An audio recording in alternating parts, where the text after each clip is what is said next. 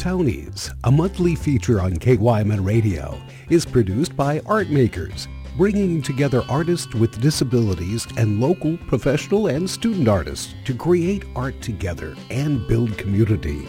And now your hosts, Andrew Rossow and Betsy Spethmann. Welcome to Townies. Thanks for joining us. Yeah. Well, thank you very much. I'm so pleased to be here. It's a privilege, and I'm, I'm just very excited. Oh, we're, we're so thrilled to be to have one of our favorite musicians and mathematicians talking with us today. So Yeah. Oh gosh. well, if you put the two together, there might not be so much competition. I don't know. Uh, I I think you're very brave to um, to pull out math and music as the topics together Yeah. because they both get rather technical. But like, why do you even think there might be something which would join them together? I hesitate to say a connection. Sure. Like, lots of people seem to think this, but why on earth would anybody think that um, that math and music should have some connection? Andrew, do you have a thought about that? Some pianos have 88. Some pianos have 61. Keys on God. them? Yeah. You are so good. I, Yes, I, would- in I think now you say that, I think I did know there were 88 keys on the piano Yes. keyboard, but if you asked Yeah. me without you saying that, I wouldn't have been mm-hmm. able to tell you. And so, Peter, do you learn music by ear then? No, I don't. I, I I read from well, it depends what it is actually, because in the jazz context, um, I may learn things from by ear, but I'm not very good at doing that. Some people are really expert at doing that sort of thing, uh, and if you learn something by ear, then I think you get to know it very well and you forget it less easily. But um, I, I I learn things by reading of something which is written on paper, and sometimes that thing which is written on paper is a transcription that I have made of a song that I have heard, and I transcribe it and put it down on paper. But I read music, and um, that's the, first way I was trained to learn um, how to play the piano and to learn music. It's reading from notation um, like that. But then when I'm performing music, when I'm playing music, I'm not just reading off a piece of paper. In fact, if I were just doing that, it would be very difficult because if the music gets very complicated, then it, it's hard to take everything in off the piece of paper. And so you go from other, I go from other things. I go from memory, um, which is a, a memorization of what my fingers are doing at the keyboard, a muscle memory, if you will. And I also go by what the music sounds like. When you talk a little bit about starting with the music and then making notations from it, that that feels like you have to know the music really well to be able to write down what the notes are. Is that something that you learned as as you had more experience as a musician?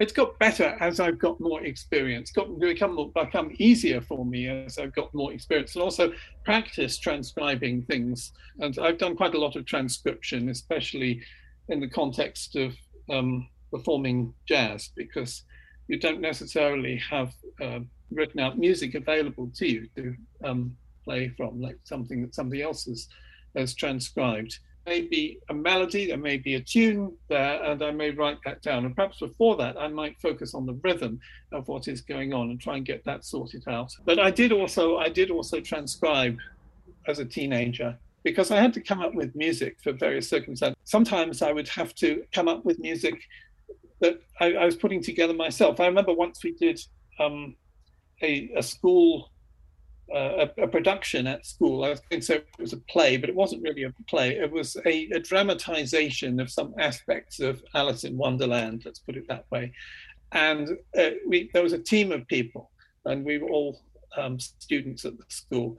And somebody was writing a script for it, and somebody was kind of directing it, and I was in charge of putting together music for it. And so I had to draw on music from various sources. We had to perform it. So there was several of us doing this. I was on the keyboard and there were some other people playing things. But you have to come up with music for something.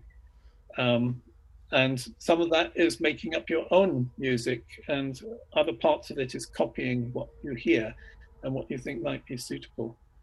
It sounds So- like there's a really interesting connection for you too, not only with sort of music and the kinds of music that you're hearing and the music that you're composing yourself, but also mm-hmm. music and drama. And so, music that goes along with a, another kind of a performance, a, a story, for example. Can you talk a little bit about some of the music that you've been doing that's connected to drama? Well, these days I play in the theatre a fair bit, and it's an awful lot of fun to play uh, with the musical theatre in, in musicals. You know, so um, I, I probably each year I'm doing something. Recently, I've done two things. Uh, one of them was uh, the production of Peter and the Starcatcher, which went on here not so long ago, and I was on keyboard for that. Before that, I was in Farbo. I was directing the band for La Cage aux Folles um, which was a tremendous experience. And I, I've now played in, in quite a lot of musicals, and I, I really enjoy it because it's fun. I like the um, the live aspect of it. Like you have to be quite sharp about what you're doing, and you have to come in really sharply. So somebody uh, there's there's some action on stage. Some actor is doing something on stage. You have to coordinate that thing. There will be times when I'm conducting a pulse. There might be four beats before people come in, and it's got to come in at exactly this moment after somebody has said something, which means I have to start conducting before person has finished what they're saying, and I have to anticipate. And if they happen to pause and take longer than usual, then I'm in trouble doing that. So this kind of live action, I find um, I find quite exciting. Everybody in the theatre, you know, is pulling together. All the performers, everybody is pulling together for this performance, and somehow the attention goes on that rather than the wrong notes you might play or something of that kind. It sounds like it's a really different kind of energy too when you're performing with others and there's that group aspect and the, the dynamic between the musicians and the actors versus a solo performance where the whole spotlight is all on you and all the pressure is on you. It sounds like just a different kind of a dynamic. It is. It, it is a, a, different kind of dynamic, and I prefer the the theatre kind of uh, dynamic um, to be honest. Well, and to be able to share your experience of the pleasure of performing in ways that doesn't carry that same level of stress that that some methods of performing do. Mm-hmm. Yeah. And Andrew, it reminds me a little bit. Andrew, do you mm-hmm. remember when we went to that um, exhibit at the Minnesota Historical Society and they had? Oh a, yeah, yeah, yeah. And it was Tell a me home. about that. So Peter, it was it was called. I think it was called Home and it was set up it was the the uh, uh, replication of an actual home that in oh you mean uh, you mean the history center yeah and there was do you remember this andrew and so you you walk kind of walk through the case. oh the yeah where the and... keyboard would say yep where the keyboard would say just don't ask me to play and then the um, bed would like would would i would I would like shoot up from under you.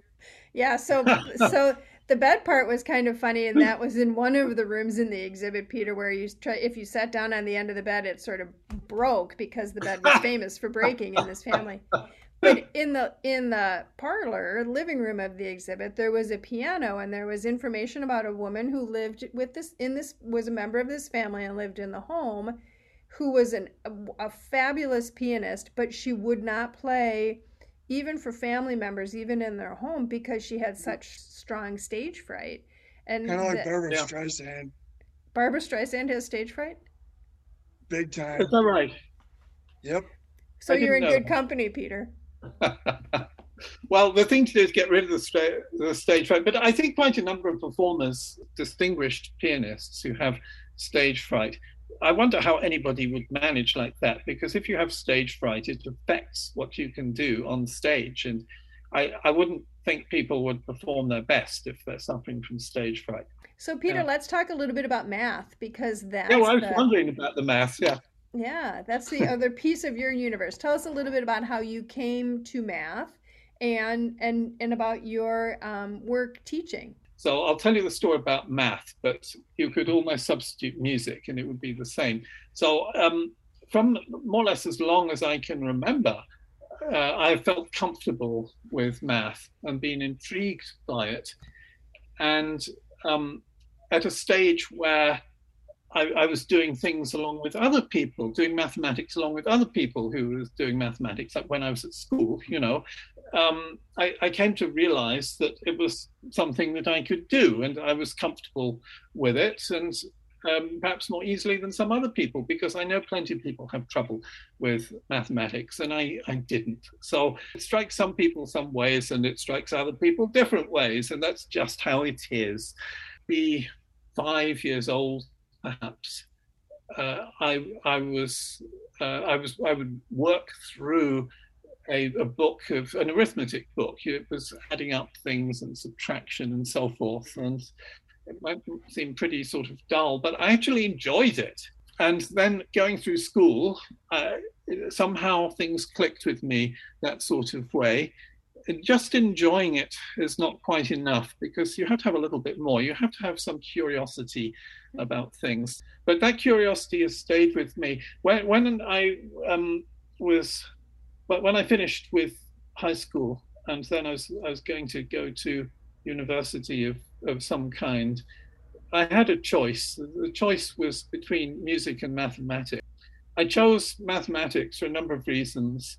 One of them was I did have the perception that it's easier to make a career in mathematics than it is in music. But there was another thing about it, which is that I felt I did not know what uh, how far I could get doing mathematics, like what what my capabilities were, and I wanted to take it further in a more demanding sort of way. Whereas I felt I could see where the music would lead and how far I would get with that. And so the mathematics was more of an unknown thing at that time and I, I, wanted to test that out. It sounds like that almost comes back to what you were talking about curiosity. You know that that being curious is an important sort of um, aspect of mm-hmm. pursuing music and pursuing performance yeah. too, and that it was the curiosity piece of it that um, made you choose mathematics when you were looking at university. When I was five years old, and music was making sense to me, I was, uh, and I realized with hindsight, and I was sort of then going through my teenage years and there was elements of curiosity in that as well like figuring out things how to produce how to provide music for this school production and mm-hmm. so forth. You know you have to kind of think outside the box a little bit and maybe yeah. that's where where some of the connection is is the sort of problem solving the connection between music and math is the mm-hmm. that sort of problem solving aspect I think there is, there is a connection there, but perhaps with other things as well, because there's an element of creativity about both those activities. With mathematics, people might find it surprising to hear that if they're not mathematicians. But um, with the mathematics that I, I do, it's all about creativity, thinking of new things and things that people haven't done before and, and stuff like that. And you really have to use your imagination.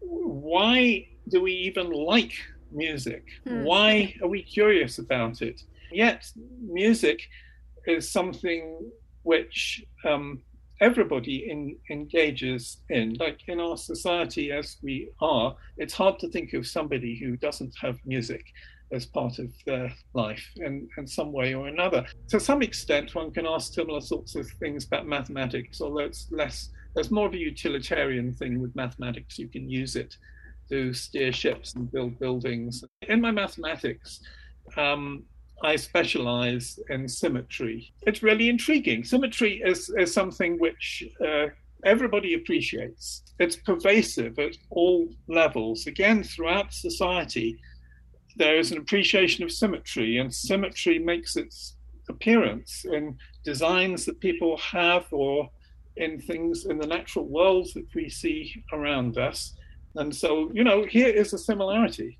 Right. Mm-hmm. Right. Exactly. And and the notion too that that music transcends our differences and that music has been a part of the human experience for all of those centuries as you say 10,000 years ago and that symmetry also is a kind of a universal experience too it feels like maybe those are the one of, as you say, similarities of how they can affect all humans. There's something that that can be an aspect in the life of every human and that transcends the differences that we have with each Absolutely. other. It, it, that's a really important thing. The, the remarkable thing, it does transcend the differences that we have. As you say, we can all come together uh, through music. Andrew, I'm aware that you have a, a, a curiosity about mathematics. I, I know you have a, an appreciation for mathematical jokes. And some of my best material comes uh, because you have told me. Uh, when I'm teaching a class, um, sometimes I tell them jokes that you have told me, and they go yes. down very well. You have a mathematical sense of humor. I, I think you're less interested in finding an absolute solution to whatever this problem is, and more interested in the process and the ridiculous things that uh, that, that you can then conjure up in this mathematical yeah. world. There's a, a Peanuts cartoon which uh, I have on the wall in my office. I think it's Lucy who is doing a math uh, problem. She, she's sitting at a desk and she's holding a piece of paper. She's reading a question, and the caption is only in math can you uh, can you buy 60 cantaloupes and no one asks what on earth's wrong with you you have an appreciation of exactly this this thing that if you take logic to its conclusions it may be ridiculous as far as the real world is concerned. Peter thank you so much for talking with us today. Thank you so much. You've been listening to Townies, a monthly feature on KYMN Radio, with host Andrew Rossow and Betsy Spethmann. Townies is produced by Art Makers, bringing together artists with disabilities with local professional and student artists to create art together and build community. Tune in on the first Thursday of each month for Townies.